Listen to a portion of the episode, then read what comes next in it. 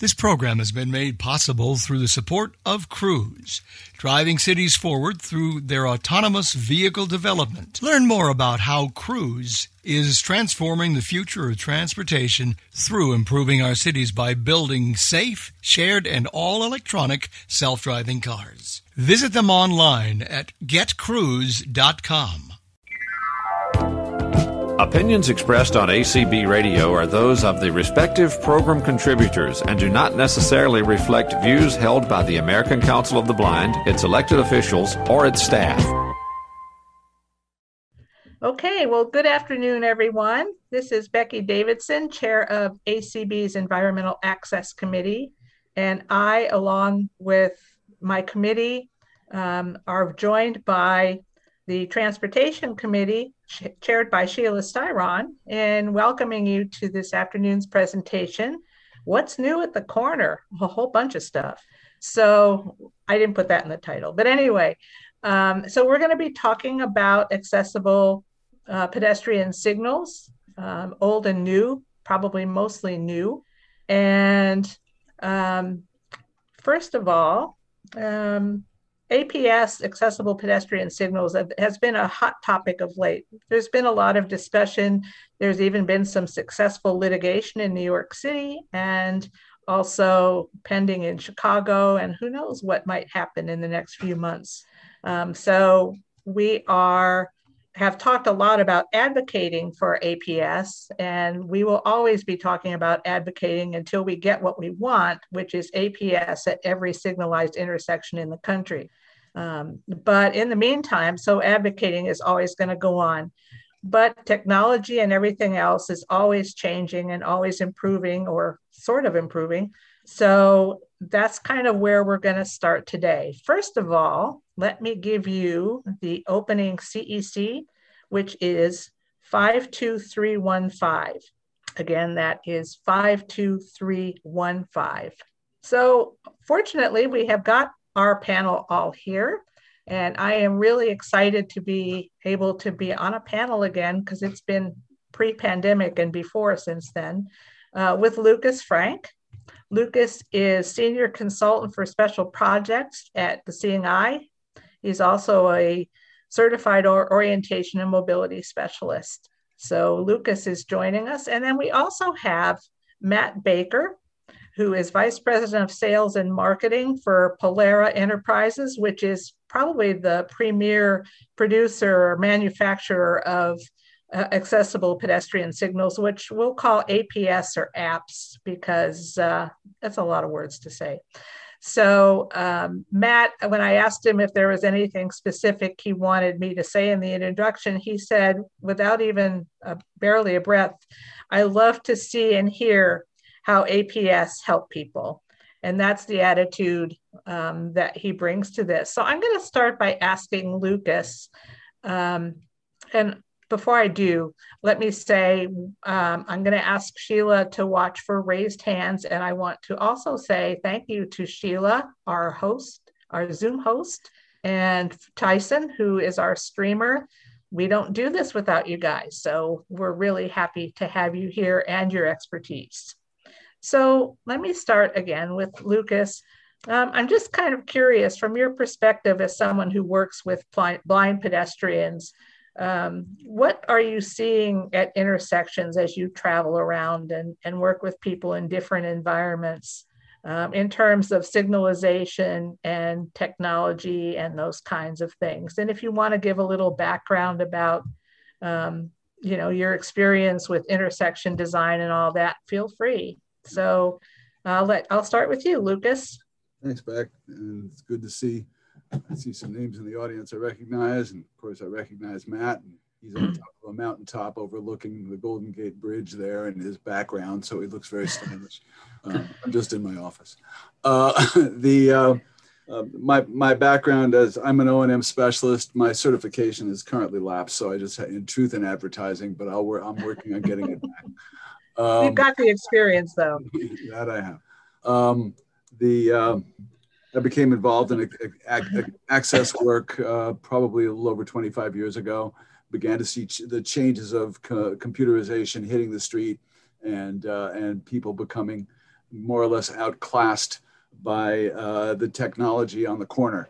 Uh, you know, in the, my early days in, in O and M, it was, you know, very much the light changing just every thirty seconds or so as, as the, uh, the gears within the controllers changed. And as computerization really hit the street in the eighties, and, and it's developed ever since. Uh, but the big change now, of course, is quiet cars, which just adds to the complexity of intersection analysis. Uh, and most recently, uh, certainly in New York City, Uh, you know, travel has been curtailed for a while. I'm back on the road now uh, and, and getting about, and, and I'm seeing the same thing in other places, but New York City in particular, uh, personal mobility vehicles, electric per personal mobility vehicles, uh, electric bicycles, scooters, uh, other s silent modes of, of travel uh, are, are making the, the street crossing task much more complex. Um, and that's, that's another huge concern. In terms of, of A P S installation, I'm, I'm happy to say that I see more and more intersections that are equipped with A P S. Um, and I, I'm also, my impression is beginning to see some consistency in installation. The, the old style cuckoo chirp overhead speaker type of, of signalization had a lot of weaknesses, but one's, one's strength was that they were not installation sensitive. You could put them anywhere and you could hear them a block away. The new ones uh, are much more individualized and personal in terms of how they deliver street crossing information. They, the speaker sound emanates from a, a, pu a push button housing that should be very close to the departure point when it's well situated. By the same token, when it's not well situated, it becomes quite difficult. And in the early days, and Matt may uh, have his own perspective on this, uh, in the early days of A P S installation, they were just slapping stuff up on poles all over the place, but regulation and, and uh, uh, insistence on quality design by, by blind and visually impaired people, as well as by mobility specialists and traffic engineers themselves, has made for better installation. To a degree, we've still got a long ways to go in terms of standardization, but we're on the way there also in regulation. So uh, overall, I would say we're making headway. At the same time, the odds are, are growing against us because of the complexity of, of intersection design and because of quiet vehicles and now electric personal mobility uh, vehicles. So every time we take a step forward, something else changes and we kind of break even, but uh, But I'm encouraged by the willingness of uh, uh, the government, meaning federal highways, to consider access and, and codifying uh, quality installation in, in new regulation. Great. Okay. Um, Matt, can you talk, Luke, Lucas already kind of started that. Can you talk a little bit about what accessi- accessible pedestrian signals are now and kind of a little bit of history? Uh, I think a lot of us remember the cuckoo chirps, and there are still some places where you can find one or you can hear one. Um, neighborhoods didn't like them, which was part of the problem. But anyway, Matt, if you'd like to talk a little bit more about accessible pedestrian signals and your work with Polera, and then we'll get into some specifics. Sure, sounds good. And uh, just echo what Lucas said. I mean, it's been uh, stepping forward and breaking even. Um, There's been a lot of great input from different mobility groups and, and accessibility groups, and we're, we're excited to kind of team up with even, even you as A C B to get your feedback. Uh, we can't wait till the next in-person show so that we can have our product out and get your feedback, um, especially with some of the advances that have been made in the last couple of years. Um, you know, moving from the cuckoo and chirp, you know, they've gone to the rapid percussive sound. Uh, if the A P S are separated by um, ten feet, then the uh, walk sound is supposed to be the rapid percussive sound, no more cuckoo and chirp. And then if they're, for example, in New York City, if you end up with two on a pole because of the infrastructure, then um, you have the speech message. So when you hold down your hand on that button for more than a second, it can tell you, Uh, wait to cross Broadway at Main, wait. And then when the walk sign comes on, it'll say um, Broadway walk sign is on across Broadway. So there's been uh, those changes in the last few years. Um, and then, uh, you know, whenever you're ready, we can talk about some of the other fun advances now with smartphones and technology that have that have uh, come into play in the last couple of years, especially with um, the uh, addition of Bluetooth into the A P S button, so that there is communication capability between the pedestrian and, and the button. So lots of new things. Um, we, uh, again, really value your feedback on what's important to you, what can help. And so uh, any, any time today or later on, if anyone has any suggestions, I'm happy to, to look at those and, and see if we can work them with them, because really it's about, you know, making it work best for you. Um, we are finding some interesting things in the in the last year, obviously with COVID too. Um, we've added some touchless capability, and and uh, we didn't really expect this, but when we were in San Francisco, we did a, a film with Lighthouse of the Blind on A P S, and we also at the same time had um, some of the um, users there walk by our touchless button, and because they had low vision, they were able to still kind of uh, see the pole and brush their shoulder within a few inches of our button, and it actually would actuate without them touching it. So mm. there's some things that we didn't expect and learn from by, you know, putting the touchless in as a supplement. You know, it, it still has all the regular features of an A P S, but as a supplement. So um, we're, we're excited to continue to work with you and make this product as user-friendly as possible. And I guess what I was going to mention, you know, is that in the last year, there's been more fatalities, more pedestrian fatalities. And one thing that I believe is contributing, um, you know, there's many factors, but there's definitely distracted pedestrians now, right? With uh, their smartphones and devices, not necessarily paying attention. So we hope that that's a good advocate for agencies to put these in for everybody, which obviously then will benefit the visually impaired. But if they take the approach of, you know what, when someone hears that voice saying walk sign is on and they're on their phone, um, not paying attention, they're going to at least have a better chance of stepping off the curb on time and safely and, and, and paying attention while they're crossing the street. So we hope that that will help um, with agencies moving forward and deploying more A P S. So that's our hope. Great, it's ours too. Um, I'm going to throw this out to both of you because I'm not sure um, who might want to to answer it. But there are some things that that have come up that we're wondering if they're if you're in the process of making them accessible. Um, in the manual for uniform traffic control devices, the M U T C D. Um, there is discussion of things like hybrid beacons and rapidly flashing beacons. And probably, especially if you live in New York City, what they're dealing with is um, the leading pedestrian intervals. Mm-hmm. um, and if you guys want to talk about some of those things, especially the leading pedestrian intervals, because they're, they're becoming more and more common. I'll start us off there just for a second and then hand off to Matt. Um, and by the way, if, if you can't tell us apart, I'm the one with the New York accent. Uh, the... Uh, I, I thought you were going to say the one with less hair, but hey. But the uh, um, yeah, so a leading pedestrian interval is a great, great thing.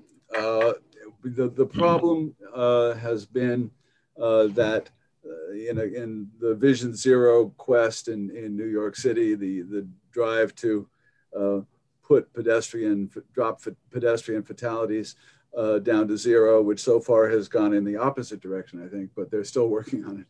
Um, the, uh, uh, the goal was that the pedestrian, of course, New York is unusual in that it has no, uh, no right turn on red for most of, most of the city, um, which is a great advantage for pedestrians anyway.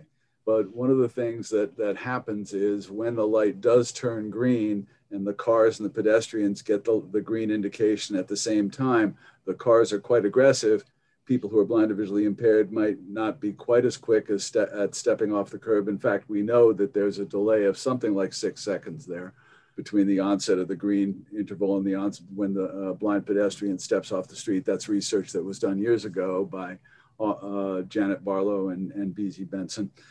Um, the uh, that a blind pedestrian can get stuck on the cor on the corner. Any pedestrian actually can get stuck on the corner as cars start whipping right around that corner, so people can't get off the curb. They're, they're cut off by the cars. So the design of a leading pedestrian interval is that the pedestrian indication comes on uh, as the, the walking uh, person figure comes on, usually around three seconds before the green light go, comes on for the vehicle. So to give the pedestrians a head start off the curb um, so, uh, so that they have access to the street crossing for the maximum amount of time.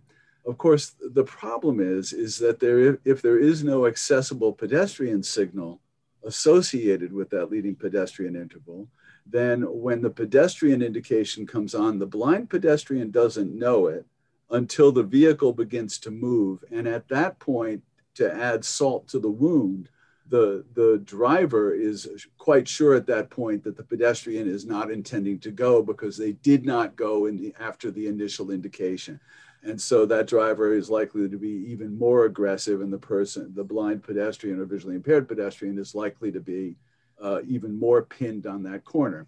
So it, it seems quite logical to us of us in the advocacy side of the equation to say that, you know, well, that leading pedestrian intervals are terrific. The only, all you need to do is make them accessible to people who are blind or visually impaired, and we're, we're good to go.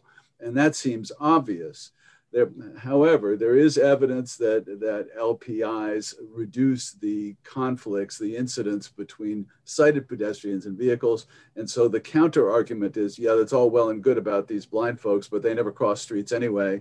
And we should uh, install uh, L P Is all over the place to save everybody else the, you know, the risk, which is just not right. Um, and so the, the advocacy groups within New York City Uh, and nationally, in terms of uh, struggling to write regulations that are, are will become the next edition of the manual that you spoke of, Becky, have advocated strongly, as uh, strongly as we can. And I, you know, I, I would encourage people to continue to do that, even though the comment period on the M U T C D is over. If a whole lot of blind people write to federal highways and say, wherever we put in a leading pedestrian interval, there must be an accessible pedestrian signal, I, even though it's, that comment period is closed, I don't think they would ignore that. So I think there's room for advocacy here for equal access to signal information, especially when there's an L P I or leading pedestrian interval. I'm sorry, Mary. I just want to jump in here and say we had a presentation on Sunday from um, Lee Shaham, Leah Shaham from Vision Zero, and Um, this particular issue had not come up, and I think that Vision Zero can be a really strong ally with us if we make sure that they understand what we need and why we need it um, in order for them it. to reach their goal. They just named it backwards. Yeah, yeah.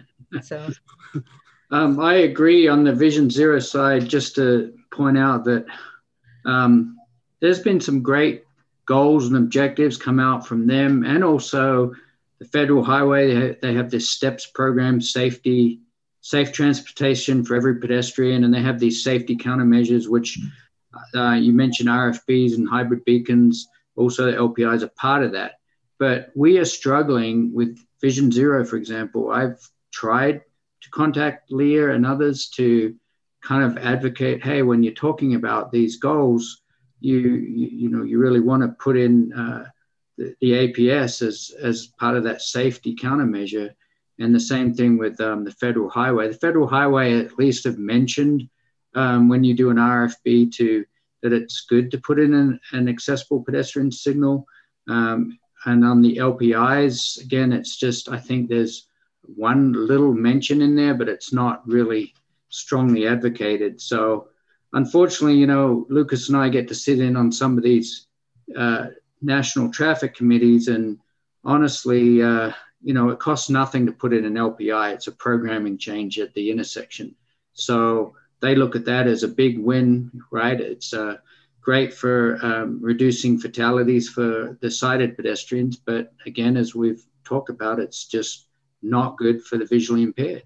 And, but, you know, the A P S costs money. So that's their pushback on it. So we're all trying, and, and this New York City lawsuit is kind of exposing some of that, but on a national level, anything that you all can do to advocate with Vision Zero and the federal highway is is really good, because it just uh, it's a, it's a challenge. In fact, I had a conversation with Scott Winley the other day, um, the U S Access Board, because I I think uh, our new transportation secretary um, and the, and the government put out a a plan to, you know, look at ways to help uh, underserved individuals, you know, when it comes to pedestrian challenges.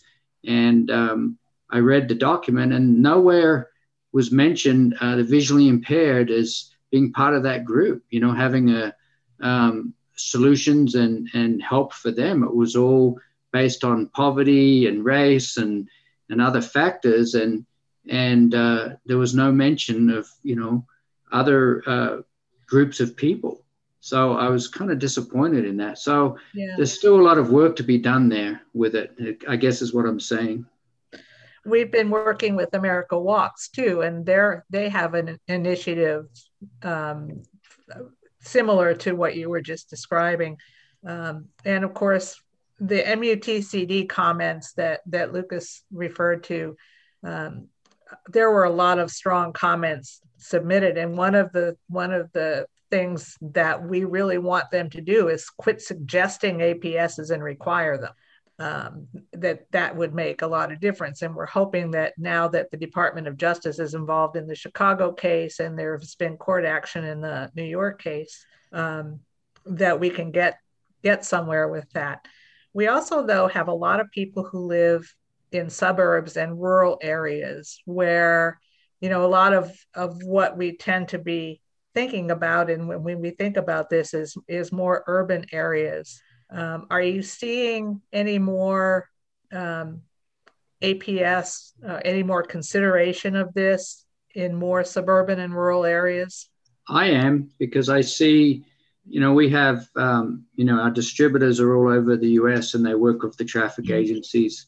And um, we have, uh, you know, from Polara, we have some regional sales managers that go out and do these visits with uh, our distributors and these agencies. And yes, uh, we are seeing an increase of, of them being more willing to put them out in the neighborhoods and, and, and where they're needed to provide, you know, that equity. Um, so I'm very pleased with that. There's still a few agencies that are kind of holding out, waiting for the Access Board to, you know, do their final ruling, which we're very much hoping for sooner than later, um, because that'll obviously put some teeth behind this, even though it's been an A D A requirement for years, and the F H W A has stated that, you know, that's kind of the benchmark. Um, we do, unfortunately, have some traffic agencies still push back against it and say, well, we're not going to do it till we have to. So, but again, we are seeing an increase. I, I will say that there are more agencies trying them, putting them in, responding to requests. So that's another thing I encourage, is obviously to request the equipment whenever uh, you need it for a certain route that you travel. On our website, um, we actually have, under what is an A P S, we have a button you can push that uh, can generate a, a kind of a template that you can send into the engineering, traffic engineering department, stating that you, who you are and that you travel this route and you'd like to have that accessible equipment installed. And they're supposed to, you know, respond to you, you know, when you do that request. So Um, I do see an improvement. What is your website, just so people have that? That's pretty cool. That's polara dot com, P O L A R A dot com. And then um, you can scroll down and there's uh, uh, an area called What is an A P S and, and How to Request an A P S. Okay, that's good to know. Um, okay. I would, I'd that's... like to just blow in on this one just for a second too. Please do. You know, the... Matt's wrong. No, uh, the, uh, the, the um, no, he's not. He's quite right. But the, uh, you know, it's interesting that the focus up until you raised that question back was on cities and what's happening in New York City. But um, certainly my, and I think a lot of our initial concern about access to, to street crossing information came out of the suburbs, because people live on these uh, in, in a development uh, which and along an arterial roadway, and they can catch a bus going into town but can't get off, can't get across the street coming back. It's a very, very common issue. And uh, lack of sidewalks too. As well, yeah. Lack of sidewalks, absolutely. So, you know, cities in some ways, you know, downtown areas of cities uh, with more balanced, uh, predictable traffic flows are often easier from a, a, a traffic judgment standpoint than than arterial roadways in suburbs. So certainly that's key. Yeah. And, you know, there is quite a bit of, there was a lot of discussion of that when we were talking about the M U T C D and, and people's concerns for transportation. And Sheila's and my committees, you know, deal with this all the time. So uh, I'm glad that you brought that up as well. Um, Matt, I'm going to ask you to just talk a little bit about the hybrid beacons and the rapidly, what is that? The rapidly flashing beacons. Thank what you. Are they, and what are they, what are they supposed to do? Sure. So let's just go with the R R F B, rapid rectangular flashing beacons, or rectangular. Yeah. So they, um, they, you know, in the studies of the fatalities in the last couple of years, there's been a very high percentage at mid-block uh, crossings, and especially, you know, uh, during the evening hours. So um, an R R F, just to put this in perspective, if you want to build a, a new traffic intersection with all the traffic lights and the crossings and everything, they're upwards of a quarter of a million to four hundred thousand dollars. So very expensive. Um, whereas an R R F B is around between six and twenty thousand dollars to install uh, on a mid-block. And that, in you know, many times those mid-blocks don't have access to power. The, the nice thing about technology evolving is um, in many, many places you can use solar. Solar, there will be enough solar power to, to generate uh, and to power uh, that equipment. So um, those rapid flashing beacons, um, you know, are designed generally to go in a mid-block crossing, um, and the pedestrian will have some kind of actuation device, whether it's a regular push button or an audible information device, which the M U T C D is now calling our equipment that goes on those systems. And um, when you press that, you know, the yellow lights flash, and there is a message that says yellow lights are flashing. It's a warning device, though, and that the challenge, like what happened in Florida, they had a couple of fatalities going on uh, U S one and so forth, um, because people felt too safe with that. You know, they didn't wait for the traffic. So Florida D O T is kind of changing that message, saying, you know, wait for traffic, then cross, kind of thing. And so there's, again, discussions on what's the right message, messaging to put on that. Um, the F H W A kind of moved away from past messaging and just said yellow lights are flashing, telling you exactly, you know, what's happening, and then it's your choice to cross. Um, we've been able to add an audible in information device like an A P S. Um, it is because it's not a controlled crossing, meaning there's no red light, there's no um, pedestrian signal to tell a pedestrian when the walk and don't walk are on. This is a warning device. So we're not allowed to have a vibrating button or say walk sign is on as an audible indication. What we do say is, you know, yellow lights are flashing when that um, button is pushed. Uh, we've added touchless detection to that, so pedestrians can also wave at it and get the same response. Um, but it's very limited in its information as far as uh, there's no, obviously, walk and don't walk information there. It's strictly letting you know that the lights are flashing. You need to listen for the traffic and do your best to still cross um, appropriately. But they're designed, they, they They're very effective um, with reducing um, pedestrian fatalities, um, and especially too at night, these things flash pretty, pretty brightly and uh, get attention. The uh, hybrid beacon is um, kind of like a combination of a traffic light and the R F B. Again, they can go at mid-block crossings, but they're a stronger device. They are a controlled crossing, meaning there's um, red lights and uh, amber lights there, and uh, the red lights will flash, and then when uh, the pedestrian uh, walk interval comes on, the uh, lights will go solid, and then after appropriate amount of um, pedestrian clearance time, it will flash again. And there's different signs that come with these hybrid beacons. Some will say, you know, stop at red light, proceed after stopping if flashing, um, and some will just be straight out, you're stopping until the red lights are completely done and, and the uh, signal is dark. But that, that is a controlled crossing, and they have very good success, um, again, with uh, protecting somewhat pedestrians and getting the car's attention. And you can put a full accessible pedestrian signal on that.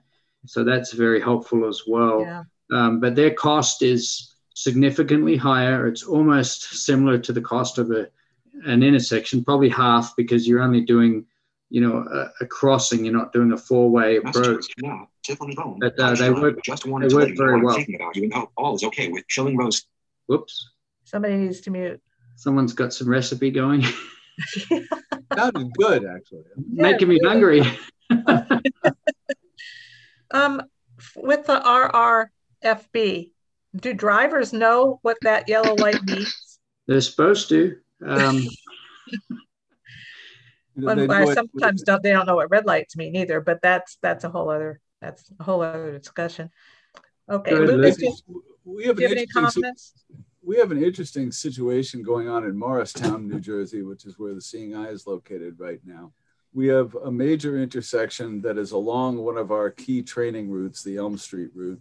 Um, and that there was a little shopping mall there that had lots of, of inexpensive restaurants and a natural food store there. And that has been completely torn down, and a huge office complex is going out, and they're putting a roundabout in right in the middle of Morristown. Oh.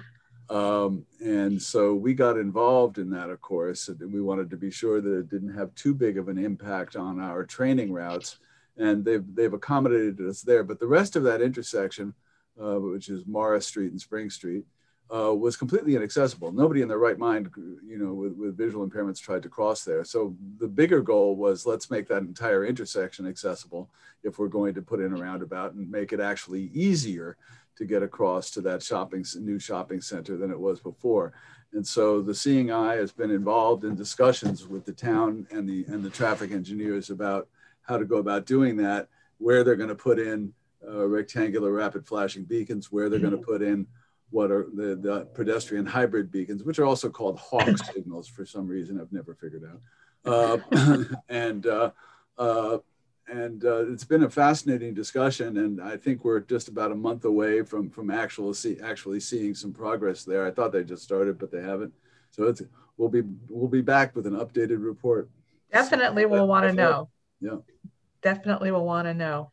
All right, Sheila, let's let's stop and see if people have questions, and would, if have you seen any raised hands? Yes, ma'am. Okay, are you guys ready to take questions? Yes. The hard ones I'll give to Matt. Okay. Okay, so Sheila, Sheila, I think you were giving instructions when my computer dropped about how to no, raise hands. No, I haven't, but it's okay. I can. I, I was telling you guys to raise your hand. Oh, oh, okay. I was trying. I really was. Yeah, I know you were. Um, if you're on a P C, to raise your hand is Alt-Y. If you're on a Mac, it is Option-Y. If you're on a smartphone, it is on the face of your screen. And if you're on the landline, it is star nine. And so Sheila, would you give us yeah. a like six or seven minute warning? I want to make sure Matt can talk about his the Polara app, um, and then I have to give the C E U code too. So yes, ma'am. If you could give us a five minute warning, that would be great. Yes, ma'am. All right, Francine. Um, so I have a comment. Um, I've recently in, um, experienced uh, an audio. audible pedestrian signal. Um, amazingly enough, it was in front of a school for the blind, and it was put in by the city, and they have, you have the button you push and it says, please wait to cross, da, da, da, da, da. But it's a constant beep. There's no indication when it's no longer safe to be walking. Um, and it, the, the beep doesn't change. There's no, you know, there's, so you don't know how long you really have to get across the street, and the traffic on that street, they use it for a drag strip. And um, it's it's very unnerving when you're trying to cross the street, because I mean, you know when to start, but you don't know when you're no longer safe. And if you don't walk real fast, or you've got a mobility issue and you can't walk fast, you're a sitting duck. And Francine, could you tell us where this is? It, it's in Philadelphia. Um, any more details? Like, do you happen to know the street? Yes, it's, Mal- yeah, it's Malvern Avenue. Malvern? Front, yes, Malvern Avenue. It's in front of the Overbrook School for the Blind. Okay. And the city put it in, unbeknownst to the school. They decided, well, they're going to go and do it. They thought they were, and I. It's good that they did it, but they certainly didn't do, they didn't do it right, that's for sure. And I was with a mobility instructor there, and he said, there's no, it flashes, you know, visually when it's no longer safe, but in front of a blind school, that doesn't do us a whole lot of good. It definitely sounds like it's not operating correctly or programmed correctly. Francine, I'm relatively close to Philadelphia. If, if you uh, give your information to Becky or someone, I, I'll come down there and take a look at it with, meet you there and take a look at it with you. Okay. Awesome. You're Thank the man. You. That's right. That's right. Listen, Do, gotta, I, my email address is l frank at seeing eye dot org, but Becky, you can, can you help uh, get Francine that information somehow? Yeah, Francine, um, I'll give you my email address. Other people can use it too. It's Becky B, as in boy, one one two zero at gmail dot com. Be- Becky Boy, Be- Becky, Becky B, one one two zero at gmail dot com. At gmail dot com. Okay, thank you, Becky. Okay. All right. Oh, Sean. um, so two things. One, um, in I'm in Columbus, Ohio, and we had a traffic engineer who was fantastic, and he would get signals just about anywhere you wanted. He's retired.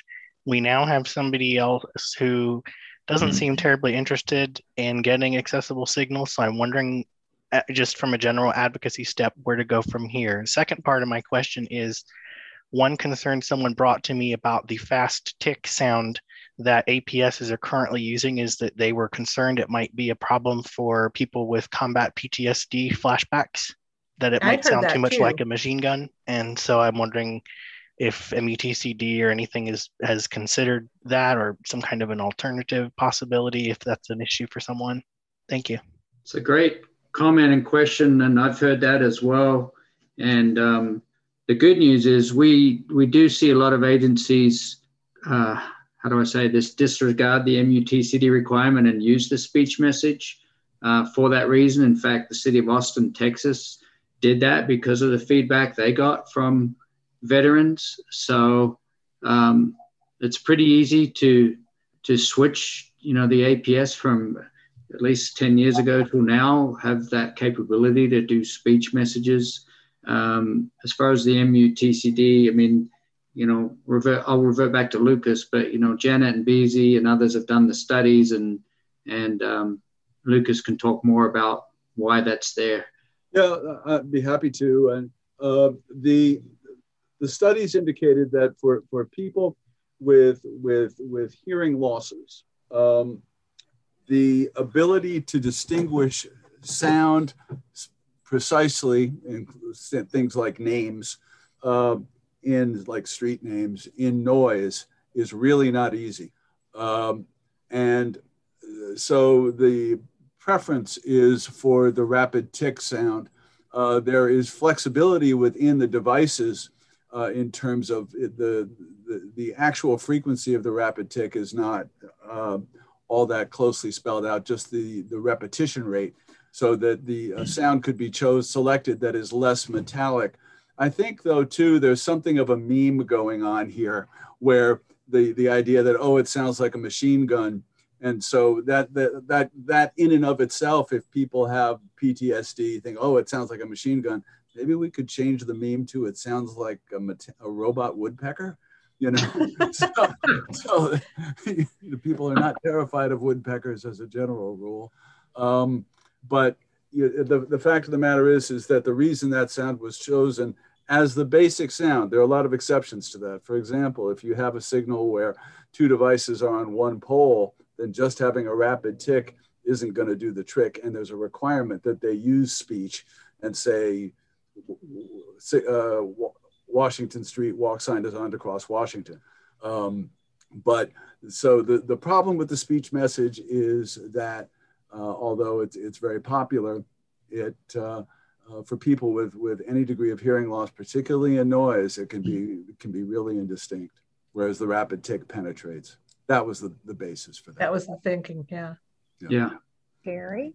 Okay, so hi, Lucas, Frank, this is Terry Hedgepath and Quaker Oatmeal. Hey, Terry, great to hear you.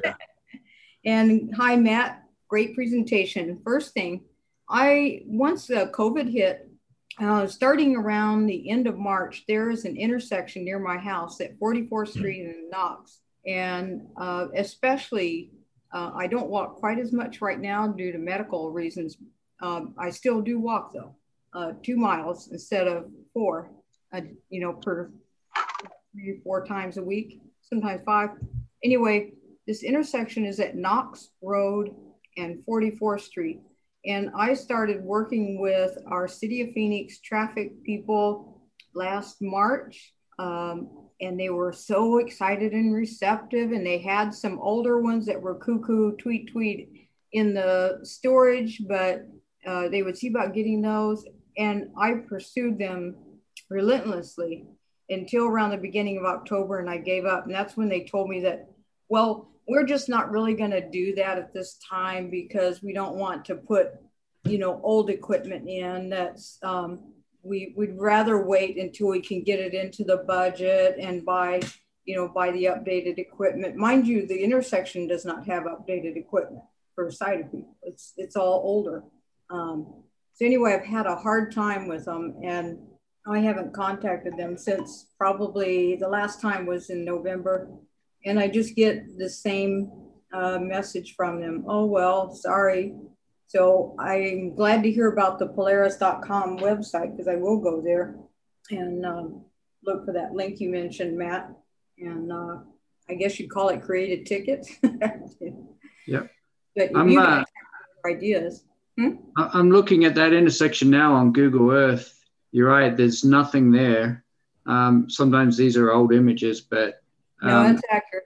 Okay, so what I know, the, the interesting news is, is um, two weeks ago, my regional manager went out to Phoenix and met with them, and um, they they had they've had a contract to to buy that equipment for years, and I guess there was a budget freeze on. That's what they told. So, not knowing what you've just told me, you know, I I can tell you that they told. Um, us that they were in a budget freeze. Now they're out, and they actually just placed an order for, you know, one hundred to two hundred uh, A P S newer buttons. So oh, okay. if you, uh, you oh, know, willing, if you're willing to ping them one more time and say, I, oh, I hear you're getting the new buttons, uh, maybe you'll get lucky. yes, yes, absolutely, cool. absolutely. Um, And then the other thing I wanted to just to comment on the uh, blind pedestrian in Florida that was injured, be it critically or whatever, I don't know. And so that's a reason for not uh, letting people who are blind know the full information about walk, don't walk, and that kind of thing. You know what I say to that? If they, th let's, let's employ the same logic with sighted drivers. Since there's been a crash at an intersection, we need to disable the lights. That is the most ridiculous kind of logic in my mind. Okay, yes. Thank you. But nowadays, the traffic might say put in a roundabout, which wouldn't help us at all. Yeah. yeah. yeah. Okay. Oh, there you go. California. Oh, I thought it might be Gene. Yeah. Um, I have just a few comments and then the question. Um, The comments getting back to the talking uh, walk announcement versus the rapid tick sound. Um, I think some of the other points that uh, that led up to these um, guidelines and so forth in the manual is that internationally that is a sound that is used. So for predictability as to where you travel, um, the uh, and if I have. First-hand experience, and I've seen others there, is that, as uh, Lucas stated, that can cut through a lot of the uh, sound in the ambient noise in the road.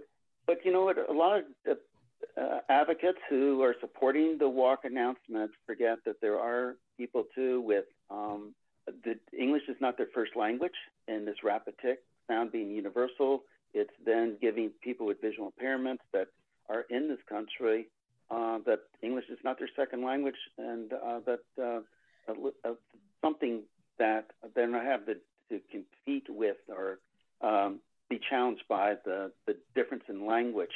Um, but a lot of people are wanting the, the walk and uh, that walk announcement, and it's using it more as a beacon to get across the intersection, just like they want the countdown. And the research shows that there's issues of masking sounds there. And in my community, um, Caltrans, uh, the California Department of Transportation, worked with the local Department of Transportation, which is very supportive of the local transportation department for A P Ss. Uh, going back to nineteen eighty-nine, they started putting them in. Which um, is your community? Sorry, I just wanted to know. I, I reside in Sacramento County, okay, uh, uh, in California. Um, And it's, uh, it's the, the county Department of Transportation is super, super supportive. Um, but they have put in a HAWK signal. And with Caltrans wanted this just recently and looking at it. And, and I guess the comment is because it's a six-lane road that you're crossing there, um, the volume's been cranked up so that you can hear it, uh, the message, because it's a, it says uh, twice, you know, Uh, about it, that it's a flashing yellow light um, message that um, you can hear it a few blocks away, but because it's the idea is because they've heard, let's make it act as a beacon to help you get across. Um, and and therefore, um, there's a lot of ambient noise there. Thank goodness that it's not so much residential. And, and so I'm saying that um, I think people need to understand or uh, ask for a beaconing device if there's justification, rather than having the walk phase being used as a beaconing device uh, to get you across. Therefore, um, we wouldn't have as much of the ambient uh, noise. And your newer device, Matt, I believe has gone back, which I've really been pleased to see that you've had what your earlier one had, where you have a, uh, a shield that you can divert the sound from one side, so it's um, rather than coming down from two sides. And a And I hope that feature continues, because that will help reduce the noise, and therefore the sound can be thrown toward the, uh, the street. And I guess the, those are comments generally rambling, but I was under the belief that the HAWK signals do not have a pedestrian head, and that's the reason that it can't really announce um, that is that you got the walk phase to cross. Um, and I would like clarification, and I'm pleased to, and I hope it continues that despite the touch-free features and using the apps, that we do not give up the manual push button uh, feature, uh, because not everyone has a smartphone. Yep. Um, and, and so that's not forgotten. So I got a lot there. Thank you. It's very interesting Thanks. Hearing your comments, both of you. Thanks, Gene. Um, about the, the, the HAWK signal and the pedestrian uh, uh, accommodations or, or Ped heads and that type of stuff at HAWK signals. Um, you know, it's called the pedestrian hybrid beacon, and beacons and signals are different technically from a traffic engineer's point of view. Beacons are dark unless they're activated. Think of a signal out in front of a fire station. We talk colloquially as it's a signal, but from a traffic engineer's perspective, that's a beacon. And the reason it's a beacon is because it doesn't flash until there's a fire and the fire engines need to come out, and then all the lights go off to stop the traffic so the fire engines can get out. So these things are called pedestrian hybrid beacons. They are out. There's one in Morristown now, and there'll be more when the roundabout comes, but they are out. They, you just drive through them as if there's nothing there until a pedestrian hits the, the push button. Then what happens is the thing comes to life. And the first thing it does, and is the, for the traffic, is it starts flashing yellow lights. And it does that for several seconds. Then it goes to a solid red light for the traffic. Red lights are powerful. If it just went to red from nothing, nobody would stop because nobody would have the expectation. So the flashing yellow lights that started off are to draw the driver's attention to something happening. Then it goes red. And at that point, it, the, if there is, if there are, and there usually are, because it is a pedestrian hybrid beacon, it's designed to serve pedestrians. At that point, a ped head comes up and says, and you have a visual walk display, and you could very easily have an A P S associated with that. Uh, and the walk sign would come on for the standard seven seconds or whatever is calculated, then a flashing don't walk, and you're across the street or to an island or whatever the goal is at that particular crossing. Uh, in the meantime, once the walk indication is off and it's into the flashing don't walk, the lights for the cars go to a flashing red light. So it goes from being a solid red light, like don't go, to a flashing red light, which tells the drivers, go if it's safe, stop and go. So the idea is that once the pedestrian is out of danger, the traffic can stop and go, and then the signal goes out again, and there is nothing there from the driver's perspective. So there is, because it's a pedestrian hybrid beacon, there, there is always a pedestrian signal there. There may or may not be an A P S. Matt, did I get that right? Is your understanding? Yes, exactly right. It's uh, it's supposed to be, you know, a controlled crossing versus the R R F B, the rectangular rapid flashing beacon, which is a straight warning device where there it's not a controlled crossing. There's no red light. It's just warning flashes. So um, that's the, the big difference between the two. You know, one is definitely for pedestrians and to control the traffic with the red lights, and the other is a warning system. But it is also the, the R R F B, or rectangular rapid flashing beacon, is also a beacon, meaning that it is blank. It doesn't do nothing until a pedestrian pushes the button. Right. This is Sheila Styron, and I think I have a link that was for a panelist, which I'm not supposed to have, so I'm not able to raise my hand, but I'd very much like to comment on this. I started out listening on the radio and then came into the thing in the middle and think I made a little noise because I didn't realize I was a panelist. No, but I have two of these um, beacons in my commute to and from work. And it, uh, one of them, people stop very well, but the one directly across from where I work on Main Street in Kansas City, just south of thirty-seventh, since you're so good at pulling these things up, Matt, almost every day a car or two drives through when I know it's my turn. This is a, a pedestrian, um, you know, the combination that's a beacon with the pedestrian feature. And I, every day I, the, the only thing that keeps me sane is I really, really do enjoy flipping people off and swearing at them every morning. Because they do not stop, you know, and, and I feel fairly safe because there's no cross traffic. It's just traffic going in front of me because it is south of the intersection. But um, I, I like the idea of these because I have less traffic to listen for, but I don't know how well drivers understand them because of the amount of people who drive through at that particular one that I need to use. Thank you. Yeah, I'm looking at it right now. Um, Is it the one by the whole person building? That's and... right. That's where I work. Okay.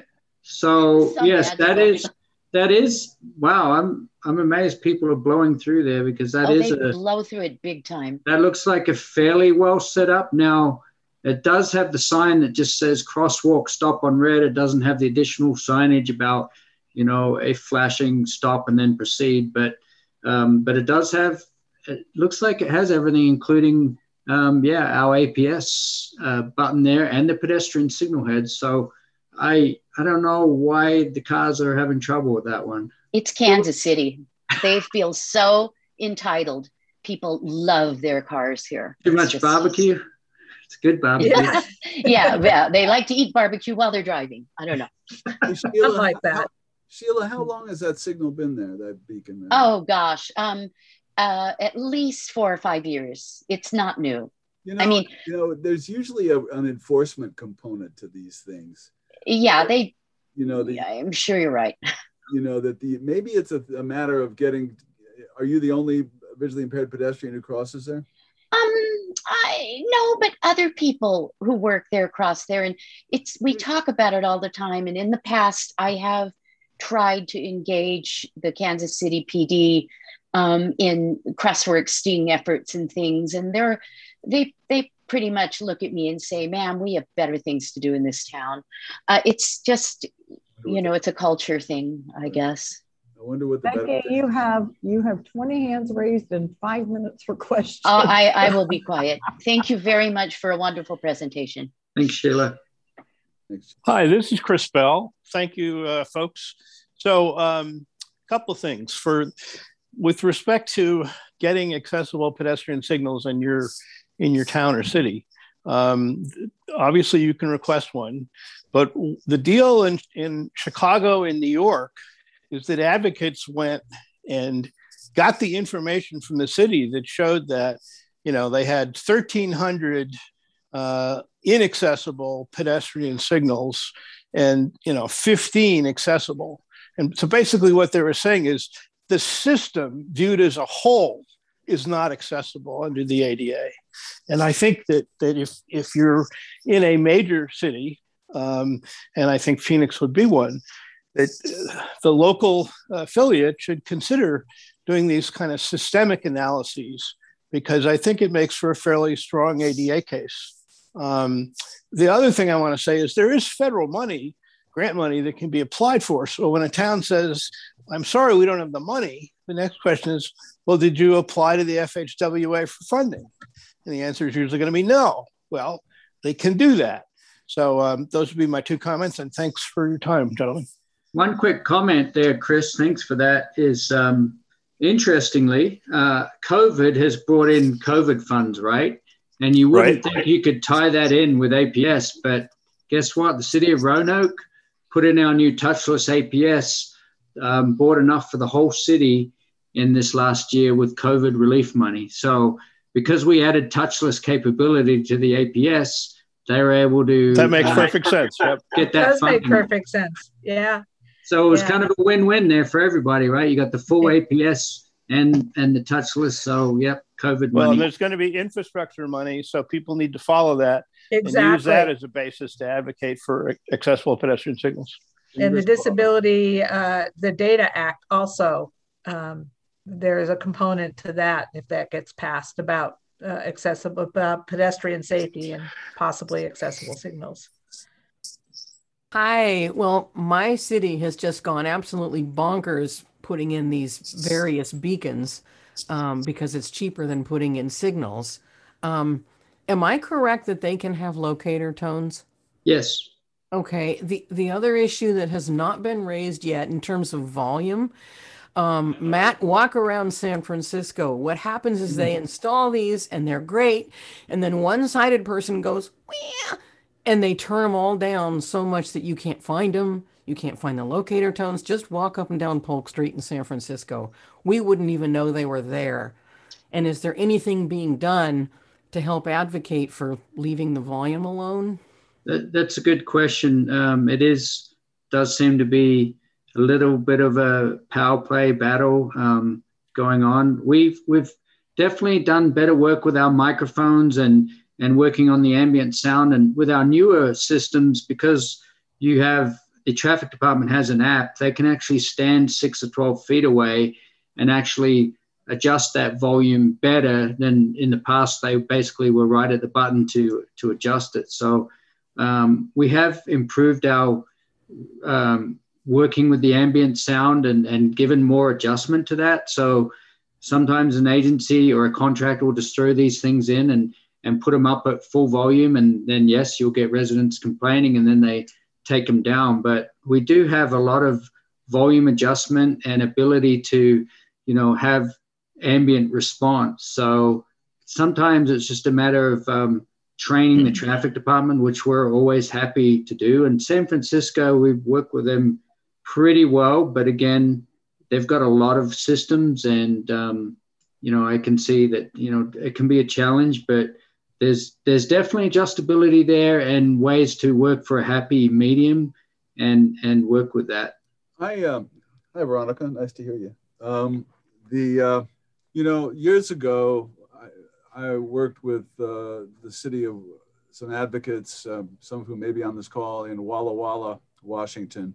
And um, they had uh, some signals in uh, right in the downtown area of Walla Walla, and the the the traffic engineering department did a did a really phenomenal job of building housings for the A P S that did, um, in my opinion, and I don't have any data to back this up, a more effective uh, job of actually protecting areas from the sound of the A P S and channeling the sound of the A P S out. It was a housing around the entire A P S unit, as opposed to the solution of putting some kind of venting on the actual speaker. And I, you know, I this as A P S become more and more common, uh, and I remember seeing this years ago in New York City, right, right around the lighthouse, where there were there were napkins and stuff stuffed into the speakers because there's apartments directly above uh, the A P S. And so I think this is going to become a bigger issue.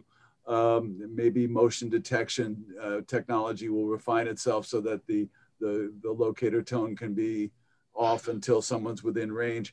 But I would encourage, and I don't know what you guys have done at Polara or any of the other A P S manufacturers, if there are indeed any other manufacturers, um, to do a, do a, a housing approach to focusing sound uh, as opposed to the uh, a venting approach to focusing sound. To, uh, because as these as A P Ss become more common, this type of reaction is likely to, to also become more common. That's, that's a good point, Lucas. That's something uh, definitely think about. And I guess it's a good segue into just, you know, mentioning that we do have uh, a supplemental app now available to where um, it's called Ped App. It's downloadable in Android and, and um, the Apple Store, but it uh, can only work on our new systems that have our Bluetooth five chip in them. But basically you can be uh, walking up to a crossing and the app will then tell you that uh, there's two buttons there and what the crossings are, and you can swipe and tap and select, and our locate tone will increase for you to get to that specific button that you've um, uh, nominated. And so there is ways now to have that sound lower, and then for, for those that uh, you know, have that uh, capability in that app, that's one way to, to do it. But we definitely, the housing Um, is an interesting concept. I'll talk to you some more about that, Lucas. But anyway, the Ped App will also allow you to choose what kind of um, feedback you want on your phone. So once you get within three feet of the button you've nominated, um, it will place the call and you'll hear the button say wait, and your phone will tell you to wait.